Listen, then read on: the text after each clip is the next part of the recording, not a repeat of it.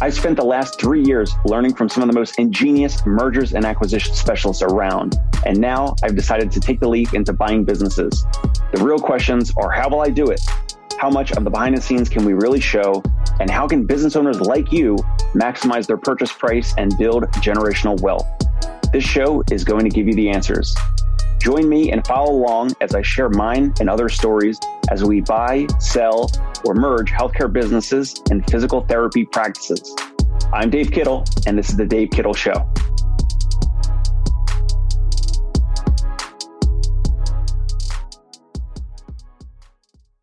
All right, everyone, welcome back into part two, speaking with Dean Volk, physical therapist who had exited and sold his two locations of Volk Physical Therapy, sold to Cora rehab or core physical therapy. So, welcome back in, Dean. We had left with a potential cliffhanger there about your situation where the original offer early or pre COVID was X. And then when COVID happened, the deal kind of cratered and just fell apart.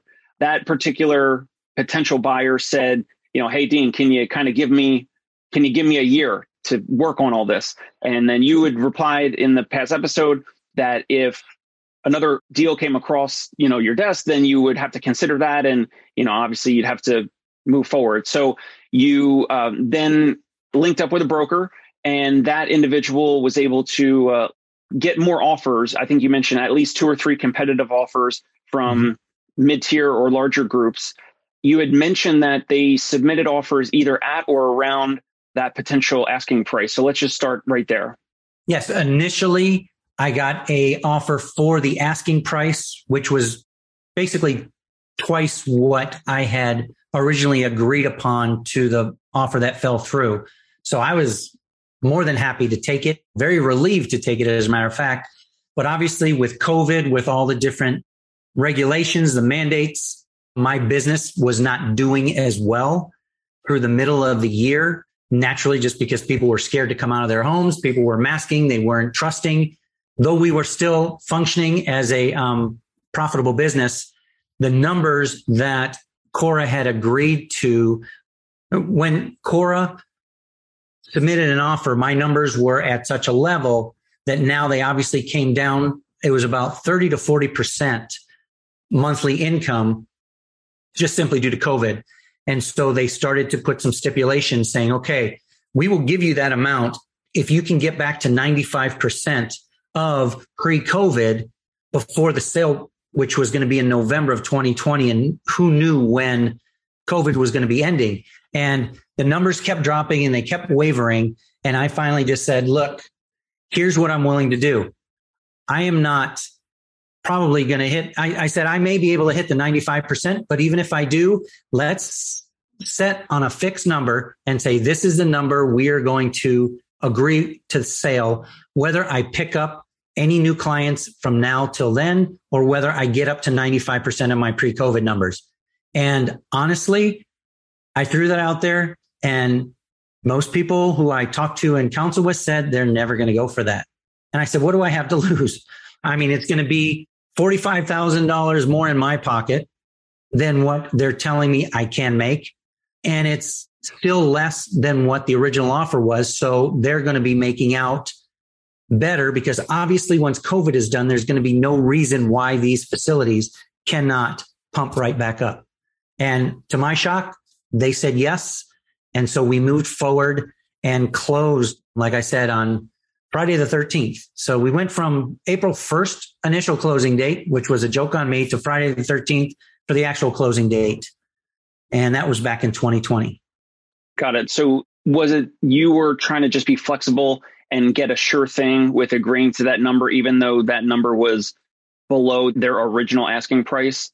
In, Absolutely. Instead of, yes. instead of you, instead of you trying to like kill yourself, work to the bone just to exceed or, or meet a certain milestone. And you were saying just based on the, the climate, right? Because of COVID, the uncertainty, the fear, people's um, unwillingness to go to offices, healthcare offices, unless it was like an emergency, right? And and maybe mm-hmm. a lot of the stuff that we do sometimes is unless someone's got a lot of back pain or something. Right. Some of those things could maybe wait. So was it that you wanted a sure thing and that's why you suggested that number? Yes, I wanted a sure thing, but also I knew that, hey, at this number, I would be fully satisfied and totally ecstatic to get out of my clinic for that amount. I didn't want to tell them, hey, you know what? What they were offering was still more, even at the lowest. They said, hey, if you stay where you're at now, which was 40% less, my the clinic was running at about 60% of what it was the previous year. And I just figured, you know what? Even if I sold it for their lowest amount, I was still going to be making out significantly more than the original sale price of the April 1st. But my thinking was, hey, you know what? Let's let me boost it a little bit and say, hey, look, I'm willing to sell it at this as a flat rate. We don't have to negotiate. Well, if you meet 80% of these numbers, if you meet 70%, if you meet 90%, because I didn't want my last months at the clinic so worried about driving numbers in to satisfy a potential buyer. I wanted, I honestly just want to say, look, guys, you got to trust me that I'm going to give it what I can give it.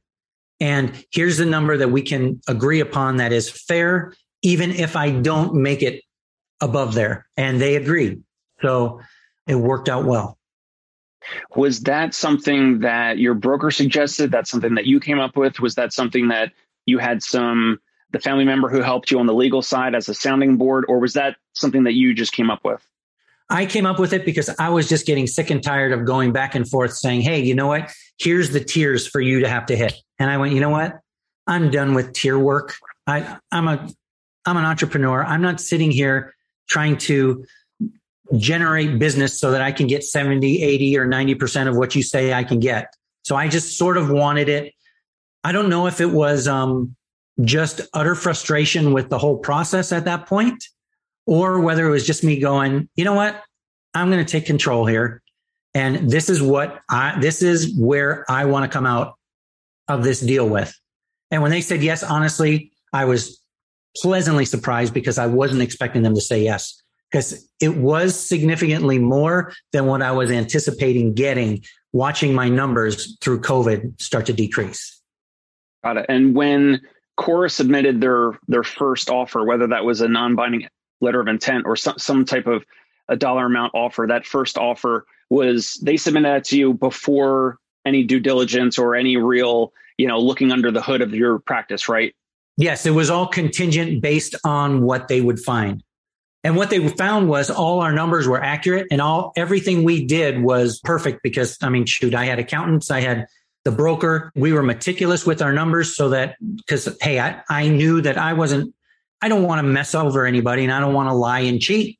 And I wouldn't have felt good about it. But when all the numbers came in, this is where it landed. This is what the broker said you can ask for. And I said, hey, you know what? It's a heck of a lot more than what I would have thought I can ask for. And so when he asked for it, they signed the, they signed the, um, a letter of intent, ba- contingent on their due diligence in my books and what was currently going on in the clinic. Right. I'm, I'm sure they wanted to see, you know, X amount of visits and all of the traditional metrics that make a physical therapy practice work. Absolutely. Yes. Got it. Okay. Uh, so, in terms of the rest of the process, was the due diligence process uh, a grind for you? Was there a lot of back and forth with that, or was it fairly smooth? How did that go? Honestly, it was much smoother than I thought. Obviously, they want every piece of information possible. Every piece of equipment that you own, you've got to tell them when you bought it, how old it was, the, the serial numbers. But thank God you got office staff who was up to the task. I had an office manager who took on 90% of that. The financials was between me and my bookkeeper. And if needed, I had to um, draw the accountant in, I think, once to explain some things. But it, it is a long, drawn out process. But I just said, look, I want to get this done as fast as possible, and I will be um, doing as much as humanly possible, as fast as possible for you. So they were quick with all their paperwork because obviously they they have a they've acquired many clinics in the past, so they they just shot out their paperwork, and I had my office manager, myself, my front office worker, and my bookkeeper fill things out within. I would get paperwork back to them in 48 to 72 hours completed. And I think they were slower in getting back to us than we were to them because I was just so much on board of going, Hey, you know what? Let's get this done. And actually having co- the COVID pandemic at the time kind of helped because the office was a little bit slower than what we were used to. So we had more free time. So got it. So in terms of being motivated, like sometimes when we're when we're speaking to practice owners, we just we know based on if we ask like, so if you know, if we were to acquire practice, if we were to move forward, like what would you be doing next? Like, are you looking to stick around for the next six to 12 months with us? Are you looking to move, travel, see more of your kids or grandkids, like start a new business, like start the next chapter of your life? It didn't sound like you like you were somewhere in the middle or, or is that just my impression? Like you were somewhat motivated, but it was not like you would have taken a really low ball offer at that point, right? Correct. I was motivated just because it was starting to become, it was become, honestly, it was becoming a burden on my marriage because for seven years I was commuting most of the time. So I wouldn't suggest living three and a half hours away from your wife. And it, it was, it was taking a toll on our, our lives personally. And knowing that there was debt in the business that had to be paid off, it was just like, all right. And then having the school debt hanging over our heads as well. I was just like going, all right, you know what? If I can get out from underneath this, I know between my online business and my cash business, we will be fine. Actually, I figured we'd be making more money, which we are, than what I was when I was owning these clinics, which was becoming more of a drag on me emotionally, relationally, and financially. So I was very motivated to get out of it, but I wasn't going to um, not get out of it and have something to show for it because I had put 15 to 17 years of my life into it. Got it. And I know in the pre-interview we didn't discuss. You keep mentioning the debt, so I'm not sure in terms of the practice. Was it renovations? Was it uh, line of credit for payroll? Or I mean, we certainly don't have to discuss it, and you don't have to answer as long as you're comfortable with it. But is that something that was a, a business expense? Maybe you did renovations or an expansion of an office or something. Yeah, it was um, initially the first line of credit that we took out was for um, partial payroll, even though we were making payroll. We never missed a payroll and we never actually needed the money for it. It was just to give us a boost for some equipment, for some um, capital up, upgrades, and um, then just to have a nice cushion in the bank, which I always like to keep. Sure, got it, got it. Uh, and now, in terms of going back to when you when you went back to them with the number and you said, "Hey, instead of all these tiers, you went back and offered, what about this number? And like, that's it. And you were a little surprised that they took that offer. Like they, they said yes to that. Yes. What if, what if they had said no and you still had that, you know, that stair stepper or tiered approach? Would you, it sounds like you probably still would have proceeded with the potential deal, the, the potential transaction.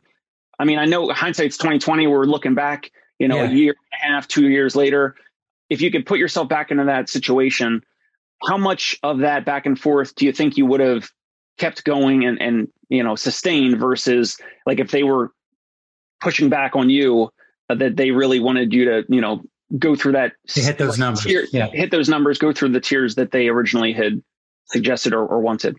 That's a great question. I think if i'm remembering correctly back then i had told my wife hey if i'm not expecting them to take it but this isn't a deal breaker. It just means that I'm going to have to absolutely bust my tail and do a heck of a lot more than what I'm planning on because I was starting at that point to build up my online business as well as work my um, cash practice. So it wasn't that I wasn't giving them my full attention as if I was this, if I was still the owner because I was. Um, but it was, I realized all right, in order to hit those tiers for them, I'm going to have to um, lay aside some of the online business and some of my cash practice. And I was willing to do it, but I was so hoping I wouldn't have to. And thank God that they um, agreed to the, the number that I threw out there. So yeah, no, that was a great question. I, I had resigned to the fact that, all right, this is going to take its toll until November till I can sell it. And then because I was selling to a company, they obviously wanted me to stay on until I trained somebody in to transition out. So they said that could take up to six months. I said, look, I'm looking to get out of here as fast as possible. I'm not going to submarine you or do anything crazy to the business, but I also had about $60,000 that they still owed me after the closing date to make sure that things ran smoothly and that there wasn't any hiccups along the way. So I knew I was going to have to put in the time. And after that last payment came in, it was only about two more weeks that I had to give them. So I worked till early February of 2021. They started the interview process to replace me before the sale actually went through. I actually had given them three or four people's names who had wanted to work for me previously and wanted to take over the clinic for the owner who was going to buy it back in April. So I gave them those names and then they actually um, wound up hiring a different person, but much quicker than either of those two would have done it. So I was grateful. They, they were, they were honestly great to work with, but as a company, I used to tease them. I go, every time you introduce me to somebody in your company, they're a vice president of something. I said, does anybody have a non-vice presidential job in your company? I mean, working for a big corporate at, at Cora.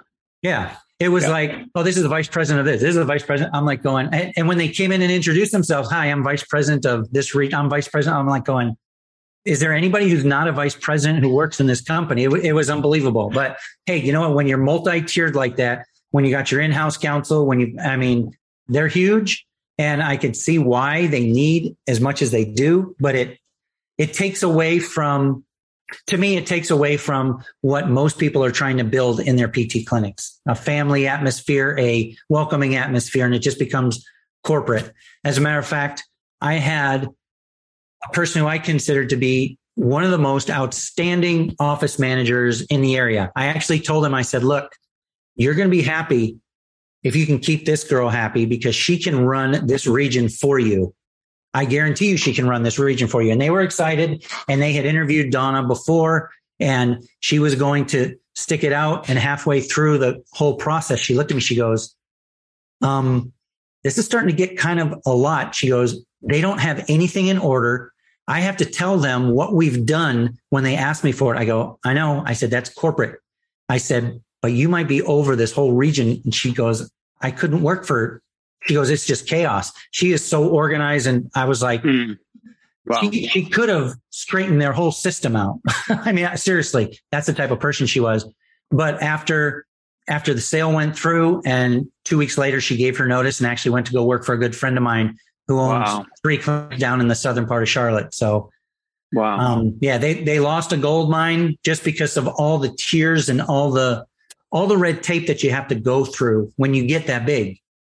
Uh, two more questions. One about you mentioned some like earnout payments. So I want to circle back on that. And then also I want to okay. ask you a question about when you told your employees, because you were asking them to, you know, kind of uh, write up a list of, of supplies and equipment and VIN numbers. So I want to ask a question also about like when you broke the news, if they knew, if the, maybe only the director knew then, but in terms of you were saying uh, some amount of money was paid after the transaction. So you had X amount um, paid at closing and then some as a as an earnout component how was mm-hmm. that i mean obviously without um, disclosing the dollar amounts but was a certain was it 50 50 was it you know 90% at close and then some you know a little 10% after that i'm doing the math in my head um, it was about a fifth of it they, they paid about 80% right up front Got it. and um, the last 20% was two months after closing. I think it was 60 days after closing. Um, and according to the broker, he said that is standard. That's the way most people do it.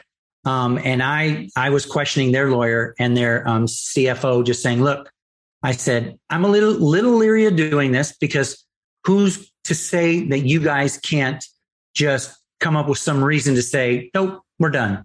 And he said, "Look," he said, "I'll be honest with you. We've done I forgot how many acquisitions. It was Dozens. It, it was dozens of acquisitions. He goes, We've never had an issue with this. It's not something we anticipate. It's just to cover our butts. Just if something should happen that is totally unforeseeable, that goes against some something in the contract, at least we have a little bit of a cushion. So I trusted them. And then when the payment came through in January, I breathed a sigh of relief. So and do you recall if that was held in escrow temporarily or maybe like it was I, like it was it was pretty much committed, or or well, they, it's not a big, it's not a big deal. Yeah, no, I don't think there was a separate account for it. They just said, "Hey, we will cut you the check on this date," or they um they wired it to my bank on that date. So, got it.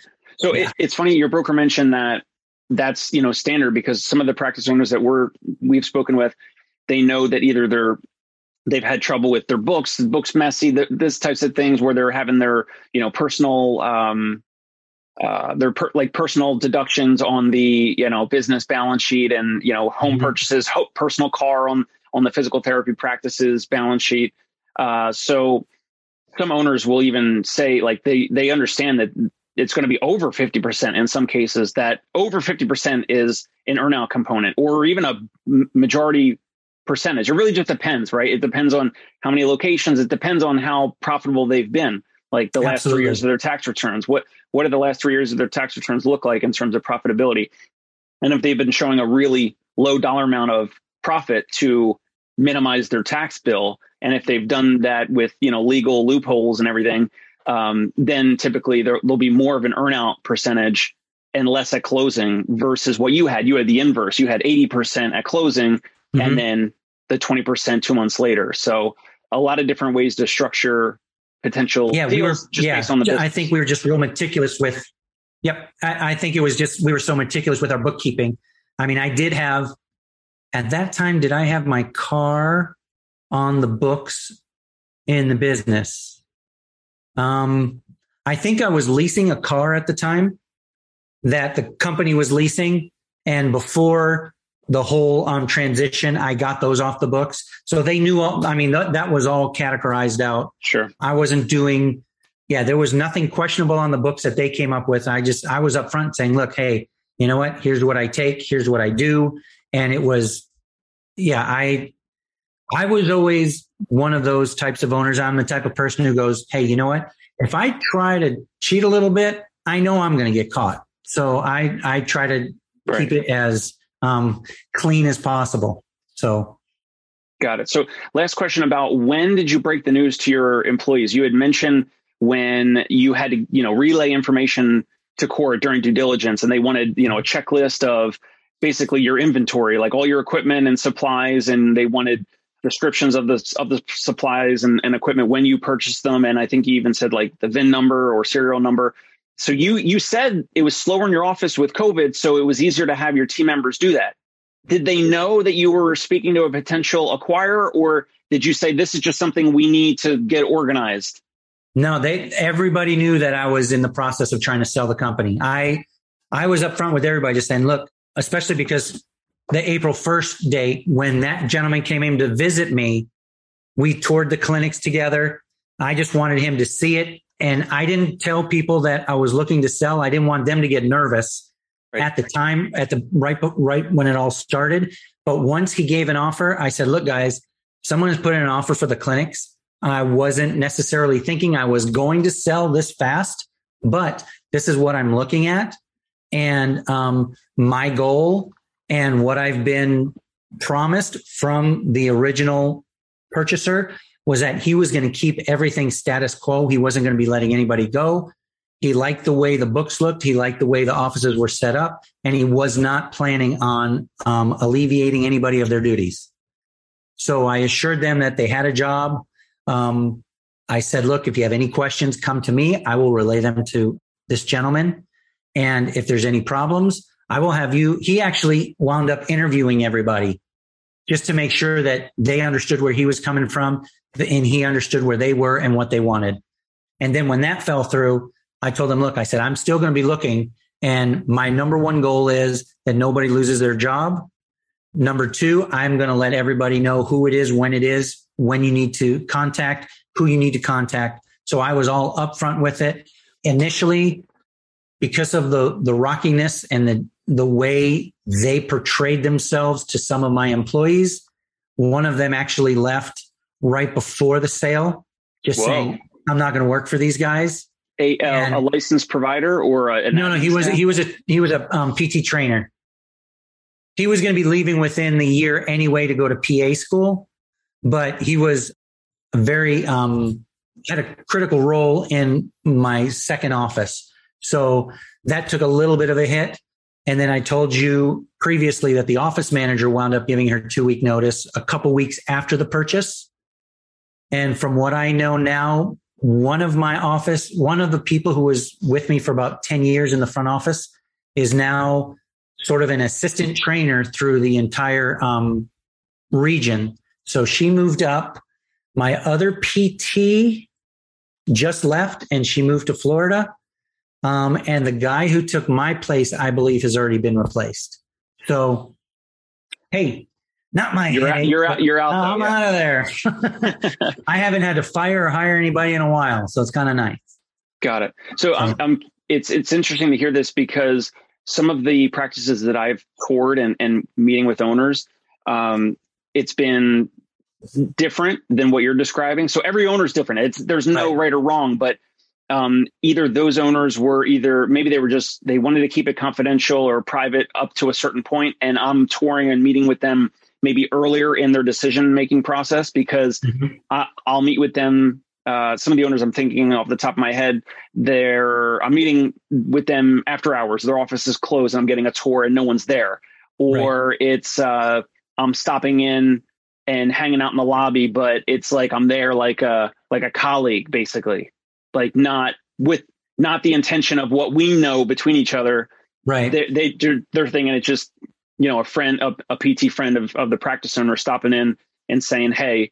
Uh, so you were very open with it.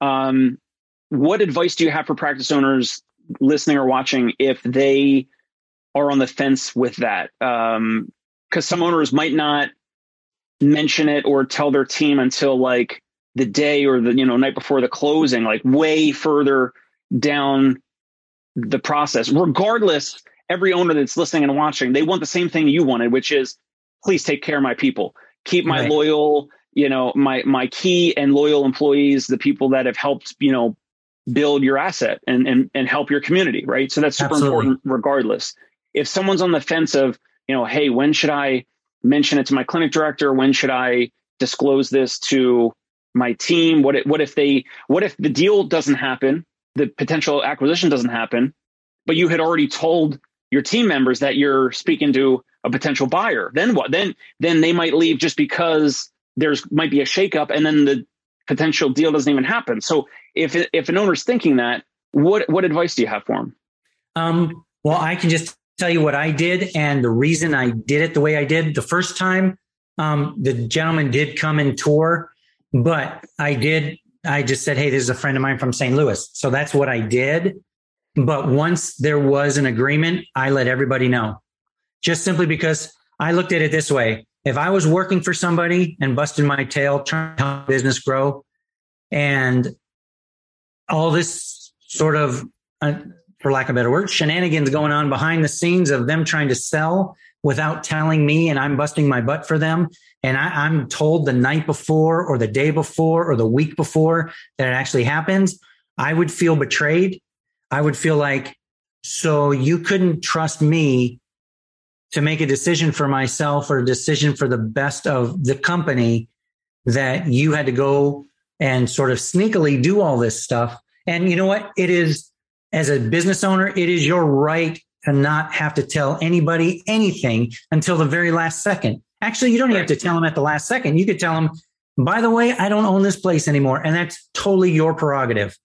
For right. me, I just felt, hey, the type of person I am and knowing how I would want to be treated, that's how I um, approached my, my staff and just said, look, um, if somebody is going to want to buy this and clean house, it's not going to happen.